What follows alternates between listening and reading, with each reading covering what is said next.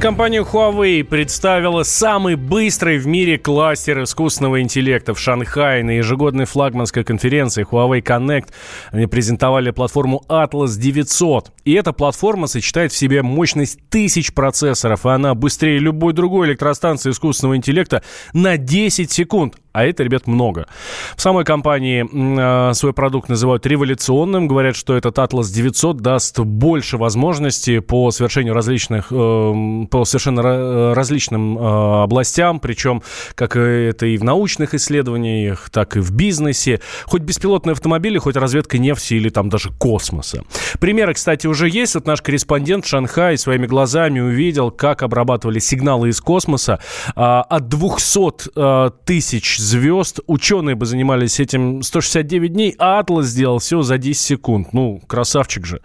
Atlas это, кстати, облачный сервис, то есть э, вот эти вот экстраординарные вычислительные мощности будут доступны всем клиентам, прежде всего университетам, а, что мы понимаем важно, и научно-исследовательским институтам по всему миру. Ведущий аналитик Mobile Research Group Ильдар Муртазин отмечает, что Huawei прочно стал мировым лидером, и определенную роль в этом сыграли американские санкции.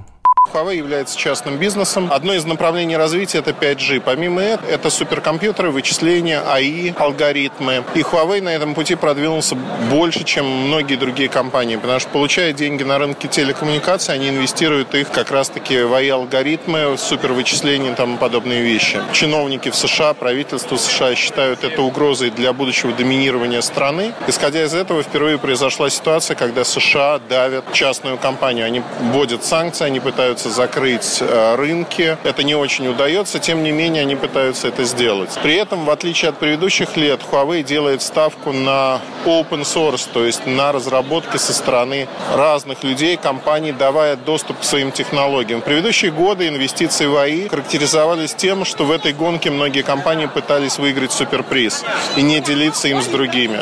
Huawei исповедует сегодня принципиально другой подход, потому что из-за санкций, из-за вот этой торговой торговой войны между США и Китаем, они делают ставку на открытость на весь мир.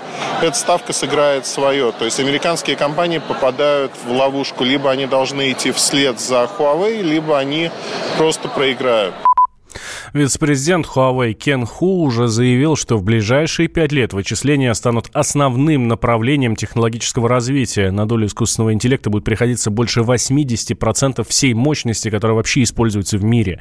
Интеллектуальные технологии станут вездесущими. От наушников до смартфонов, э, до специализированных вычислений, там, не знаю, для таких вещей, как, например, генная инженерия. По оценкам китайской компании, этот огромный рынок стоимостью более 2 триллионов долларов. А Huawei Huawei намерен увеличивать инвестиции и занять на нем лидирующие позиции. Можно уйти в большую политику, но большой спорт пойдет вместе с тобой.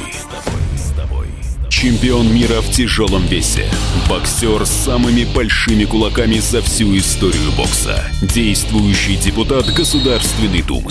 А теперь еще и ведущий радио «Комсомольская правда». Встречайте, Николай Валуев в авторской программе «Большой спорт».